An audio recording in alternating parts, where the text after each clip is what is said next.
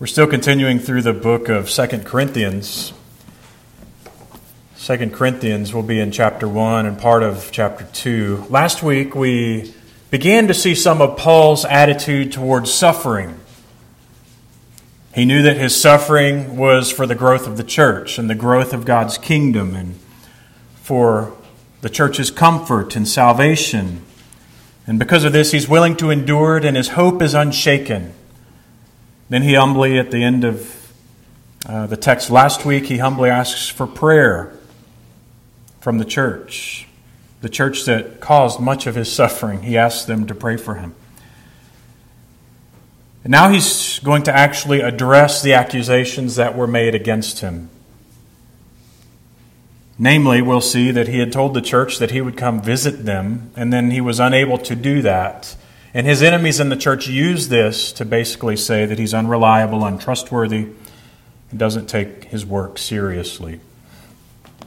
So we're going to read 2 Corinthians chapter 1, verses 12 through chapter 4. If you're able, would you please stand for the reading of God's holy word, beginning in verse 12?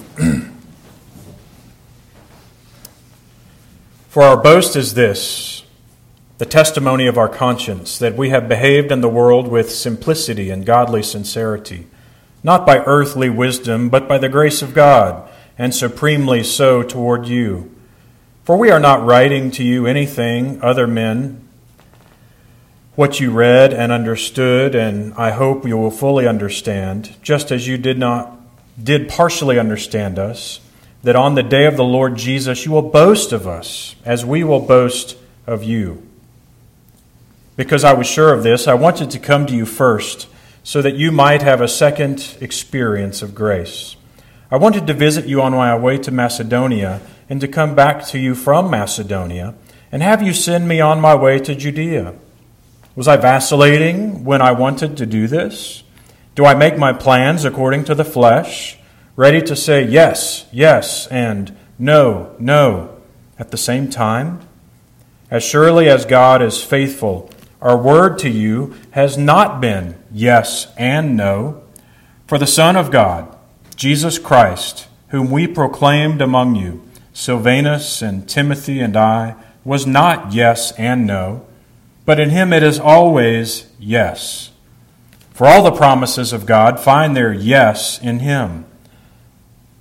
That is why it is through him that we utter our amen to God for his glory. And it is God who establishes us with you in Christ and has anointed us, and who has also put his seal on us and given us his spirit in our hearts as a guarantee. But I call God to witness against me. It was to spare you that I refrained from coming again to Corinth. Not that we lord it over your faith, but we would with you for your joy. We work with you for your joy. For you stand firm in your faith. For I made up my mind not to make another painful visit to you. For if I cause you pain, who is there to make me glad but the one whom I have pained?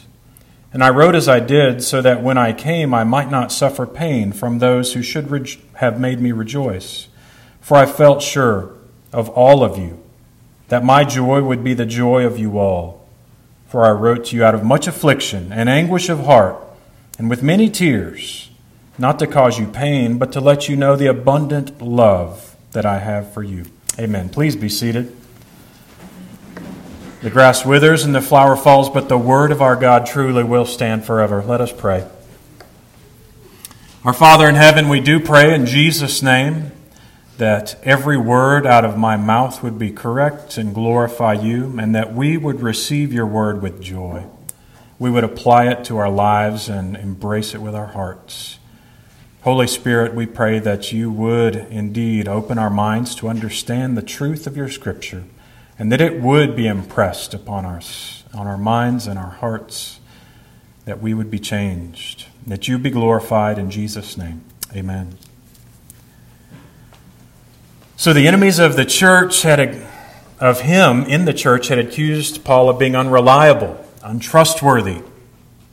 This is in verse 17. We see this coming out.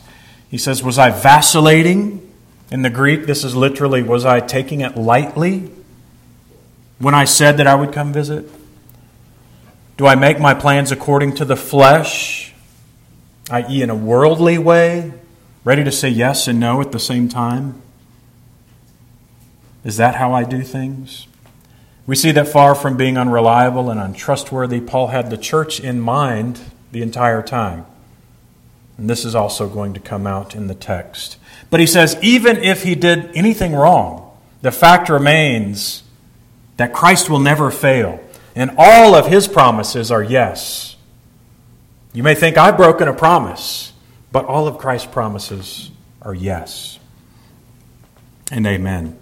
That's the title of the sermon, Yes and Amen. I'm going to cover five points fairly quickly. First, we're going to see that because of what God has done, Paul can live transparently before the church and before everyone.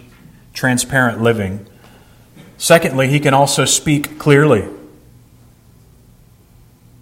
Why is that? And he gives us three reasons why. First, and the third point, God's faithfulness. The fourth point, because of the promises of God being so sure and certain. And the fifth point, because God has purchased him, he's owned by God. And for all these reasons, he can live transparently and he can speak clearly because he knows that it's all in God's hands. So let's begin looking at verse 12. This is his response, if you remember, to these accusations. He says, Our boast is this the testimony of our conscience, that we behaved in the world with simplicity, in the Greek, literally, in holiness and godly sincerity. He's saying he's lived transparently before the church. He's not been hiding anything. His boast is that his conscience is clean. He uses the word boast not because he's actually boasting, but this was how the, the false teachers in the church of Corinth acted. They boasted about their eloquence and their ability to preach well and speak well. It was part of their culture to listen to prepared speeches. Not just Christians, but the whole culture of Corinth. That was, it was their entertainment. And they had boasted that they spoke so well, but that Paul really couldn't speak well. So he's using this word ironically. He's saying he's boasting not in his abilities as a speaker or a preacher. He's boasting that he has a clean conscience before God. And he refuses to boast in anything except what God has done for him. Compared to the work of God in his life, we know from Philippians and really from all of his letters, he boasts in the Lord. He even boasts in his weakness, but he doesn't boast in his own ability. Remember in Philippians, he said, Whatever was to my profit, in other words, all the things I've done in my life, whatever was to my profit, I count as a loss for the sake of Jesus Christ. I consider them rubbish, he says, that I may gain Christ and be found in him. So here he's boasting that he behaved in the world with simplicity or holiness and godly sincerity. I have joy in this situation, almost, he's saying, that, that I acted with integrity. I didn't deceive you. There was no duplicity in my words or in my thoughts, even. I was being sincere. So, of course, this does two things to the church in Corinth. People that are hearing this, who do act in a worldly way, they're convicted by his, his own pure, um, sincere motives and his straightforward meaning of his words. That's why he says next, it's not by earthly wisdom, but by the grace of God. Earthly wisdom should remind you of all the ways that earthly people, worldly people, do things in the world. Not like Christians, not like people who have the Holy Spirit in their lives, in their hearts. Worldly people strive to use their words to squirm out of things, and their motives are always hidden. There's always a mask. You don't know what they're getting at. This should not be us. Reminded me the first time I was aware that politicians often lie. The very first time I was a young man, Bill Clinton was president, And he was accused, if you remember, actually, it was during the, the race. He was accused of smoking marijuana in college. Anyone remember this? And he famously said, Well, I do remember having a marijuana cigarette in my hand and putting it to my lips, but I didn't inhale. And we all just thought, What? You didn't inhale? And then later, he's accused of sexual misconduct with a 20 year old intern in the Oval Office. You remember his answer? I did not have sex with that woman. So his words were very measured, right? He's, he said probably something that was true. He did not have sex with that woman. But we know now that there were many, many other women that were part of his life in an un, unfamiliar way, or maybe too familiar way. But his words were used in a worldly way. And this isn't new. It's not new to politicians. It's just worldly. It is why politicians are among the least trusted people in America, I would say. Because their view of integrity is worldly and everything is done in the most expedient way possible to get through the current trouble. I'm going to say whatever is required. I'm going to say it in such a way that I can't be nailed to the wall because I'm holding my cards all very close. I just need to get through this. It's the most pragmatic way to use your words, whatever works. That's the worldly way. You always have plausible deniability. Use things that can have multiple meanings, like President Clinton did, but can be somehow seen to be honest. And really, the whole guiding principle of a worldly way of using your words is self interest. You don't trust the world, you don't trust your, your church, you don't trust others, so you just want to protect yourself at all costs. So Paul is saying, I didn't use worldly logic when I told you I was going to come. I didn't use worldly way of reasoning with you. I just simply and sincerely told you what my plans were. And he says, supremely so toward you. In other words, I was with you for 18 months. I started this church. You know me. You know who I am. So, supremely so toward you would I always speak with sincerity and integrity. So, he's answering these charges that he's not faithful, that he's not trustworthy, or that he's unthinking, or he doesn't take this seriously enough. Certainly, for a minister of the gospel, your dealings must be filled with integrity. Uh, the gospel is at stake. So Paul knew this. But not only ministers, we all, we all need to be this way as Christians. Our speech, our attitudes. It's not just ministers. You remember in Ephesians 4:12, Paul says that it's the job of a minister to equip the saints of God for ministry. We all have the same task, just applied in different ways. So, integrity is important for each one of us. And I think this is an important point of application. To look at the words of your mouth and analyze is this the way Paul spoke? Am I speaking with simplicity and godly sincerity? In the old days, we used to say, Do you say what you mean and mean what you say? That's a really helpful phrase or do you have secret agendas? Or do you have worldly ways of manipulating situations and looking at people and relationships in a way to protect your reputation? Or do you speak out of expediency just to get past the current trouble? Brother and sister, I think we all, like Paul, should strive to have no deceit in our mouths at all, to speak clearly and simply with each other. No selfish interests, no hidden agendas, no worldly wisdom these things are not godly. Our boast and our joy should be in honoring God with our words, with our integrity. I like old westerns.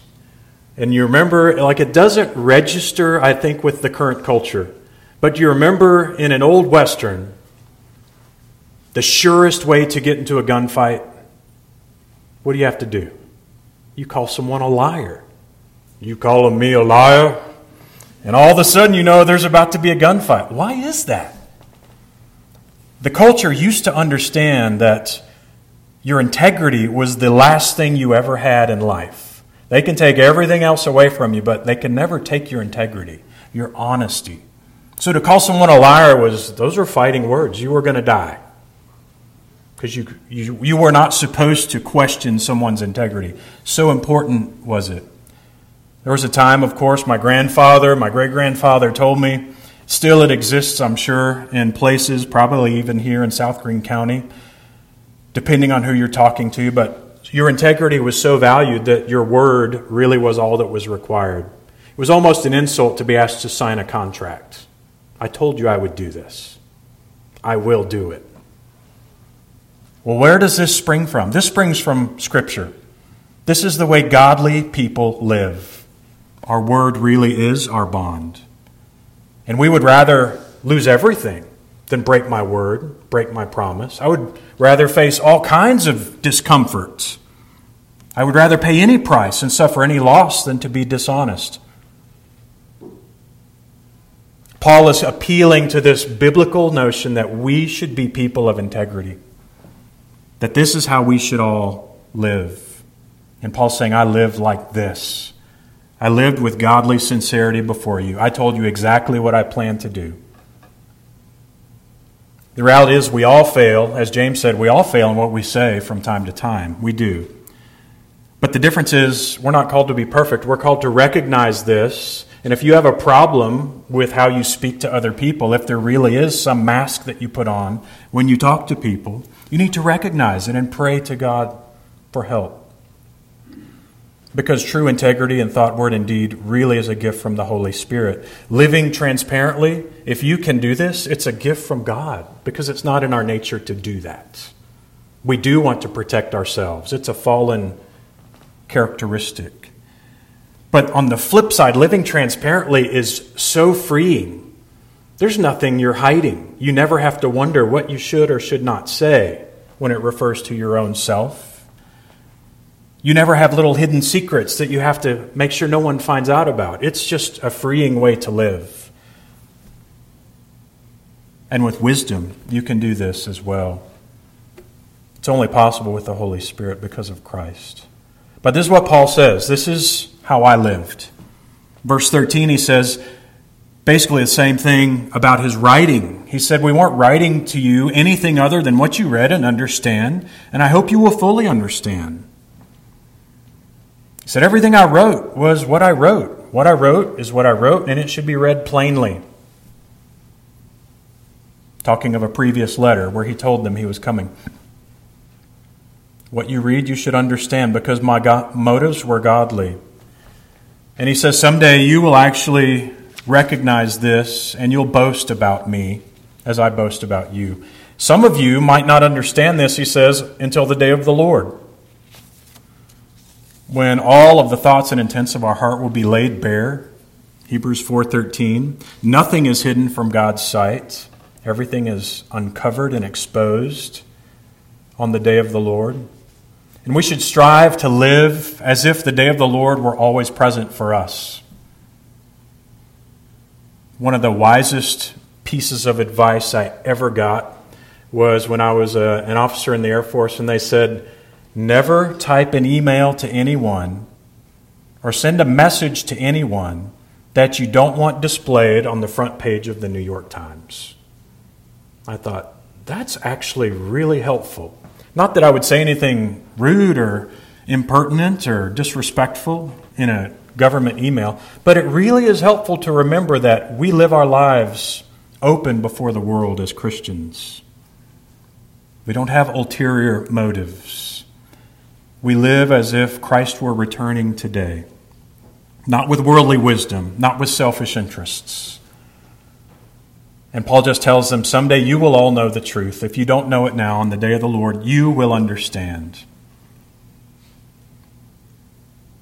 So live transparently as Paul did. Secondly, we see that Paul also speaks clearly. He gives a clear explanation of what he was doing. This is verses 15 and 16. He's telling them, I, I wanted to go and visit you before I went to Macedonia, and then on my way home, and then I wanted some people from the church to follow me to Judea. This was the plan. Sorry it didn't work out. But this was the plan. I really wanted to do this. Why did I change my mind? He tells us in verses 23 through the first part of chapter 2.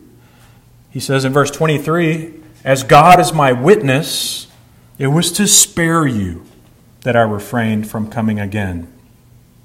I didn't want to make another painful visit. He recognized that things weren't exactly right and that he would have to come with a rod rather than with a comforting staff. And he chose to avoid that particular conflict for the moment. They doubted his love, and that's why I said in verse 4 of chapter 2 that you need to remember I did this because I love you. The great love that I have for you. Don't question my motives, as God is my witness. If this isn't true, may God take my life, is basically what he said. I came to this decision for your own good and they should believe him. Verse 17, of course, this is where he addresses the actual charge that he was vacillating or taking it lightly, that he did all this with a worldly perspective of manipulating the situation in some way. And he says, I don't say yes and no. I don't speak out of both sides of my mouth, if you will. So, Paul is actually taking some time to defend himself So let's talk about for a moment just defending ourselves, because certainly there is a time to stand up and defend yourself. There is. Paul understood as a minister of the gospel and as apostle that his integrity being questioned was the same thing as God's word being questioned, especially as the one who delivered the gospel to the Gentiles. And he knew that this could not work. He could not be seen as a deceiver, a manipulator, a liar. And yet, have that not affect the word of God, the gospel that he preached.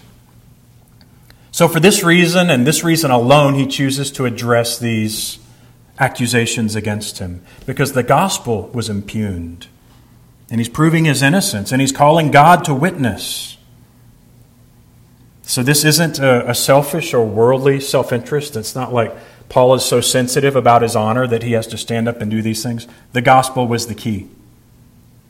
And I think this is instructive for us as well. Remember, we read in the Psalm 62, this is David being attacked, and he was attacked often.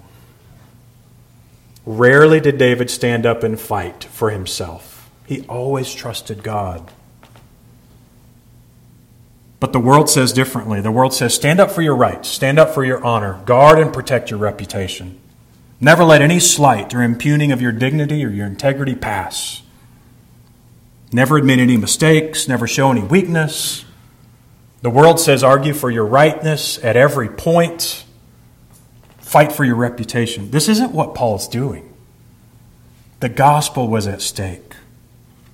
And we don't have to defend ourselves against every slight and every wound of our pride, every question of our motives, our integrity, every false accusation or gossip or slander. You don't have to defend yourself if it's just you that's wounded?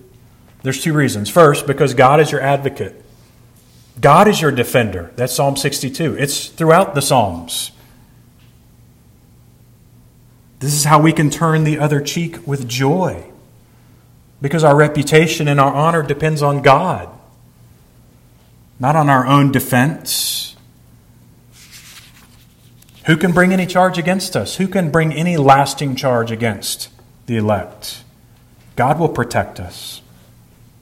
So it's not that the Christian never stands up to defend himself. I mean, if an armed intruder comes into your house, I hope you shoot him. But when it comes to our reputation, because of the gospel of Jesus, we don't have to fight. We don't have to stand up and protect ourselves, our own honor. It's all in God's hands. But when the gospel of Jesus Christ is threatened, when God's honor is threatened, and you feel some righteous indignation rising up inside you because your God has been impugned or blasphemed, that's when you prayerfully consider standing up and being counted. Remember Shadrach, Meshach, and Abednego? They would not bow down to a foreign God. They weren't rude, they just told the king they would not do it.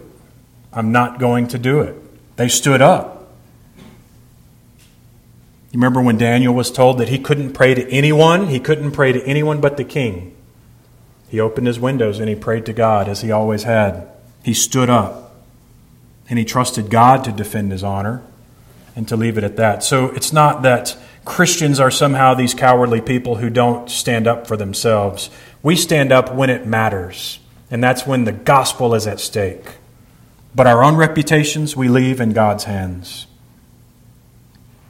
Secondly, I think the second reason why we don't have to fight for every ounce of honor that we could have in the world or defend ourselves at every turn is because really it's almost always better for the peace of the church.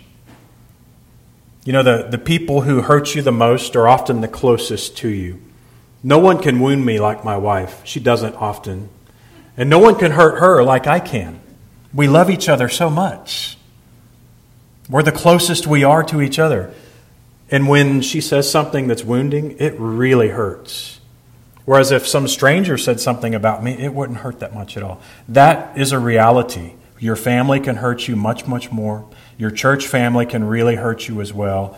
But strangers, and the farther you get, get out from this sphere of influence that's close to you, the wounds are hardly perceived. But when it comes to the church, it's almost always a better thing to give the benefit of the doubt and to give it to God. Just put it aside. Just ignore the offhanded comment, the hurtful word or perceived hurtful action or slight for the sake of the body of Christ. Look at that person as a child of God who had a bad day and make the decision that whatever that thing was that happened, is in God's hands and leave it and pray for them. And you'll find that as you pray for that person, the heart of offense changes to a heart of love, even if they've really offended you. So I think it's biblically wise in many ways to just strive to be like Paul. And as we'll see, he continues to put up with assaults and persecutions of all, time, all kinds. But he often prays for the people that are involved, and he tries to strive for unity. However, when the gospel is at stake, he does stand up. And that's what he's doing. He's saying, The gospel is at stake here, guys. You can't say that I'm somehow unfaithful, or I'm untrue, or I'm un- untrustworthy in my work as an apostle. It's not going to work. So, for us, whatever we do, whether you stand up, whether you sit down, whether you put things aside, whether you cover things. Covering an offense is a great blessing. Whatever you do, do it in the context of much prayer. So, love always pursues. We should always be pursuing people who hurt us as well. Love never ignores, love always pursues. And we see Paul doing this. He's seeking reconciliation. So, we talked about his transparent living, we talked about his clear speech. Now we'll see that he's trying to bring unity again. He's seeking reconciliation. Verse 18, he talks about the faithfulness of God and how it unites them. He says uh, in verse 18, As surely as God is faithful, our word to you has not been yes and no, for the Son of God, Jesus Christ, whom we proclaimed among you, was not yes and no, but in him it's always yes. He says, As surely as God is faithful. Literally in the Greek, it just says, God is faithful. It's, it's probably an oath of some kind. It's like when you, if you've ever been to a courtroom as a witness, you have to put your hand on the Bible, raise your right hand. You remember that? And what do you do? You swear to tell the truth, the whole truth, and nothing but the truth. So help me God. That's kind of what Paul's doing here. He's speaking to the highest appealing to the highest authority. He's bringing God into the picture and all his attributes, his faithfulness, his righteousness, his holiness. And he's saying, as surely as God is God, what I'm saying is true. And this is a key. Notice how quickly he makes the connection between being accused of being unfaithful himself and the trustworthiness of the gospel and of God. He said, Jesus Christ, whom we proclaim to you, is not yes and no. Charles Hodge said Paul's confidence in the truth of the gospel as he preached it was one with his confidence in God because he received it from God. So Paul appeals to their knowledge of his ministry with Jesus. They knew that Jesus was not no, but yes for them. Why do they know that? Because God is faithful. So he appeals to God's faithfulness and the uniting gospel of Jesus in the church. The fourth point, we see that his transparency and his clearness are also based on the promises of God. Verse 20 For all the promises of God find their yes in him. Wow. All of the promises of God find their yes in Jesus for the people of God. It's almost as if he's saying, You want to believe that I'm not faithful or trustworthy, but Jesus Christ is faithful and he is trustworthy. And he's always yes for his people. All the promises of God find their yes in him, actually. And remember, he's speaking to a Gentile church. So, what promises is he talking about? He's talking about all the promises found in the Old Testament that point to a Savior for Israel, a Messiah. And they're for the Gentile church? Absolutely. Remember in Galatians, where he says that all of the children of Abraham physically coming from Abraham aren't really children of Abraham. The ones who are children of Abraham are the ones that are spiritual children of Abraham by faith. And he speaks in Galatians also of the promise being ours by faith. All the promises. The promise to Adam and Eve. You remember they were promised in Genesis 3, Genesis 3:15 by God that a Redeemer would come and bruise the head of the serpent, or as Paul said in Romans chapter 16, crush the head of the serpent. And this promise is yes in Jesus. He was the Redeemer, He did crush the serpent. When Noah was promised salvation from the wrath of God, this promise is figuratively, as Peter said, made yes for us in Christ. We have been redeemed from the wrath of God. We will not die as the world perished. Abraham was promised that his seed would be a blessing to all the earth, that he would inherit the promised land, that he would have so many descendants that would be more numerous than the stars in the sky. It's yes in Christ for the church, for this Gentile church. How is that? We see all the people grafted in to Abraham the whole New Testament church, in every sense, who has faith in Christ, are descendants, the descendants of Abraham. The promised land is ours. It's an inheritance waiting in heaven for us. And his seed was a blessing to all the earth. Capital S, his seed was Christ. Those promises are yes in Christ. Just one more promise that I love Ezekiel chapter 36, where the prophet Ezekiel says to Israel, I am coming and I will give you a new heart.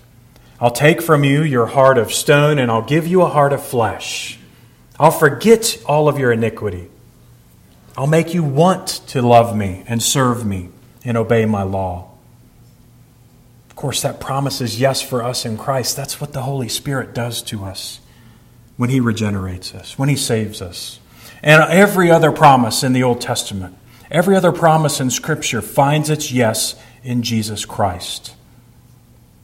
Dr. Douglas Kelly, the brilliant professor from RTS in Charlotte, he says that from Genesis to Revelation, wherever you find a promise for the good of God's people, it is made yes in Christ Jesus.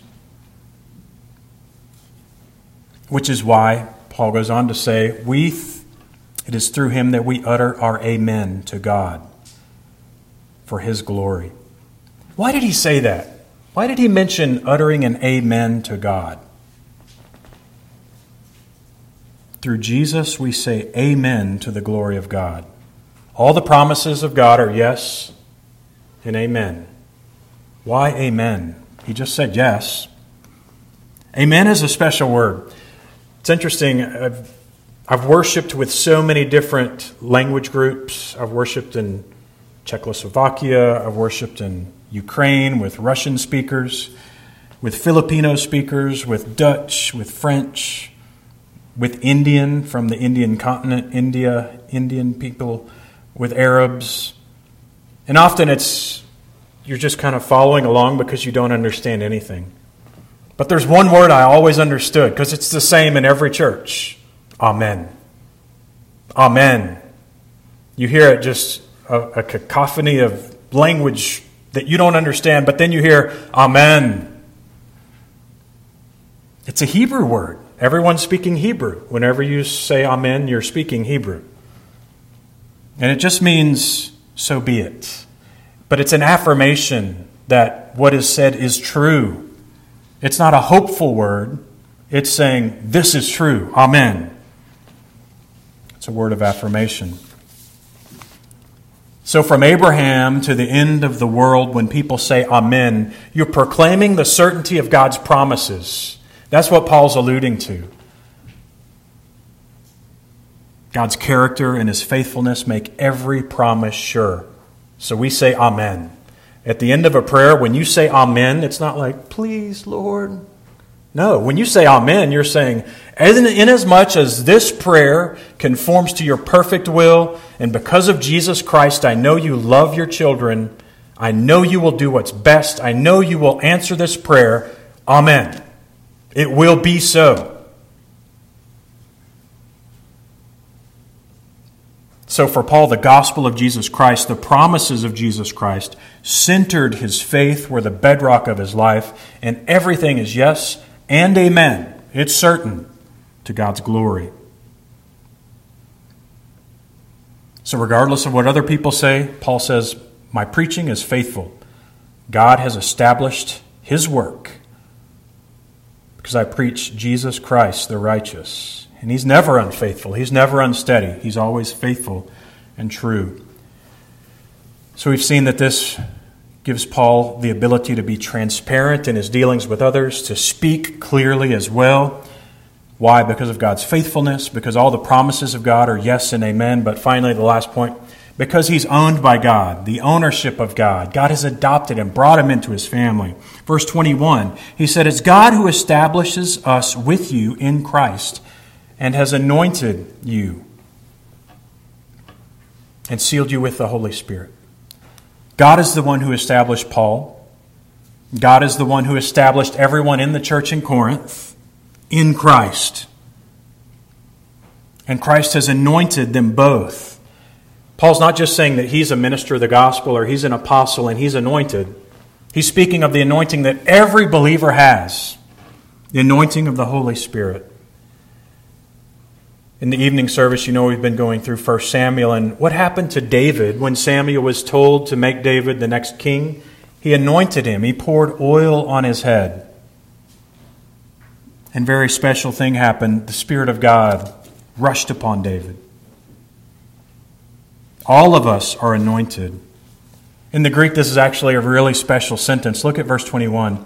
It is God who establishes us with you in Christ and has anointed us. So the Greek word for Christ is Christon. The Greek word for anointed is Christos. Christ means anointed one. So Paul's saying, God established us with you in the anointed one and has anointed us. It's really sweet. It's a special thing. We are anointed. Speaking of the Holy Spirit, 1 Corinthians 12, verse 13. In one spirit we were all baptized into one body. This anointing is setting us apart by the Holy Spirit for a special service. We are God's own children. As Jesus told Nicodemus, we are born again by the Spirit.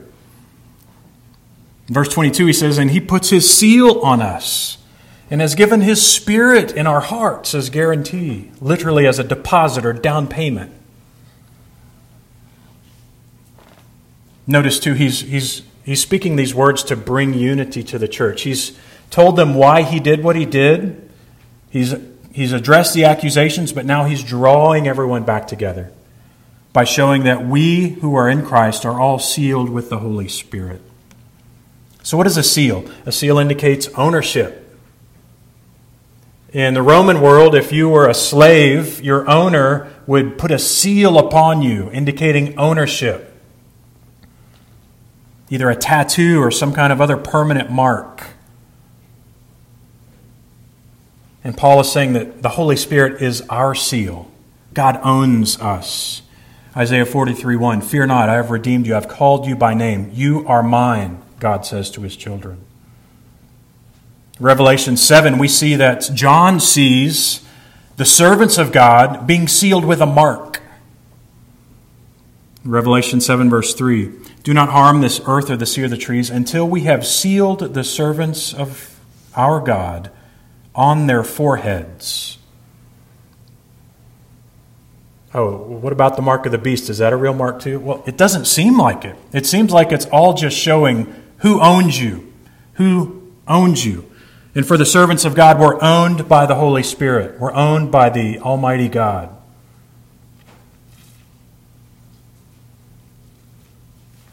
For 2 Timothy 2:19, God's firm foundation stands bearing this seal: the Lord knows those who are his. Ephesians 1:13, in him you also when you heard the word of truth, the gospel of your, your salvation and believed in him, were sealed with the promised Holy Spirit. Ephesians 4:30 Don't grieve the Holy Spirit of God by whom you were sealed for the day of redemption. If you are serving God, you have been sealed by God with his Holy Spirit who lives in your heart. It's it's an amazing thing to consider. And he says that he has given us the Holy Spirit as a guarantee, as a down payment, as a deposit. Do you remember when you had to, to put a down payment down for the first house you bought, or any house you bought probably. What did that down payment do? It ensured that that house would be yours when it came time to actually make the purchase. Until closing, it held it for you. And the New Testament understanding of this word is exactly the same. Paul's saying that the Holy Spirit is God's down payment, it's His deposit, His guarantee that you are His, and someday He's going to have all of you in heaven. So we have the Spirit of the living God in our hearts, in our souls. Romans 8 says, If the Spirit of God dwells in you, you're His. If the Spirit of God does not dwell in you, then you don't belong to Him. Hodge says God establishes or makes His people firm and secure in their union with Christ. How? by anointing and sealing and giving us the deposit of the Spirit. And the Spirit seals us for Christ. Hodge goes on to say that the only evidence that we have the Spirit is that we act in such a way that reflects this. The fruit of the Spirit. We have true love for others. We have joy, even difficult situations, we have joy. We have peace in our heart when there's nothing around but chaos. We have patience with the feelings of others. We have kindness in our dealings with everyone, or meekness and gentleness before God and man, self control in our fleshly appetites and in our words. If you see God doing all this in an increasing measure in your life, you know that this is not of yourself. That's the Spirit bearing witness with your spirit. I'm not kind in myself. And I see God making me more and more kind.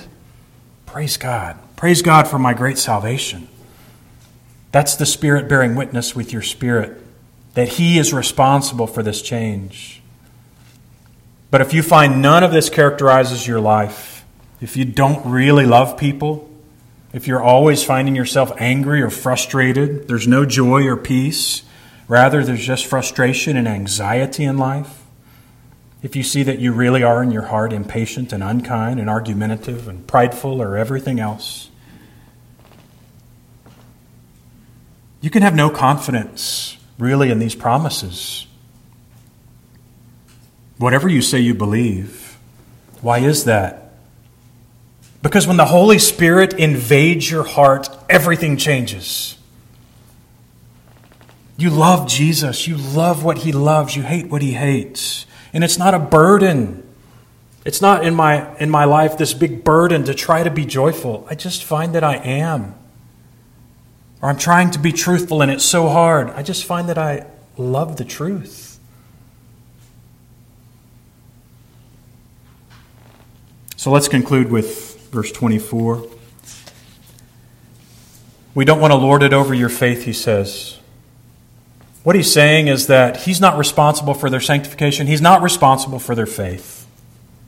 God is the one who saves, God is the one who gives faith. Rather, he works with them for their joy. Isn't that sweet? He's the Apostle Paul. These people have accused him, they don't value him at all. And he's saying, I'm working with you. I remember there was a four star general, and he was talking to me when I was just a lieutenant colonel. And he said, Colonel Steele, I just want to work with you on this. And I thought, work with me? I just do whatever you tell me. But it just brought me into his brought me into his life in a special way. This is what Paul's doing. He's saying, I'm working with you. In other words, before the cross, the ground is completely level. There's no super, super saints. We all come to Christ as brothers and sisters because of Jesus. And if God is the author of your salvation, you've been sealed and saved by the Holy Spirit, and you will find that you can live transparently and with integrity by the fruit of the Spirit always in your life, and all the promises of God are yours. Let us pray. Our Father and our God, thank you so much for your mercy and your grace. Thank you for your promises on our behalf, accomplished through Jesus Christ. Thank you that you have brought your Holy Spirit into our hearts as a guarantee, as a deposit. And our spirits know that our lives have changed. Our spirit bears witness with your spirit that we're your children. Because our lives are different. Because we can live without fear. We can live without selfish ambition or vain conceit. We can live in such a way as to be transparent. We love what you love, whereas before we never did.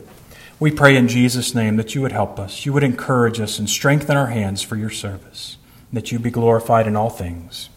In Jesus' name, amen.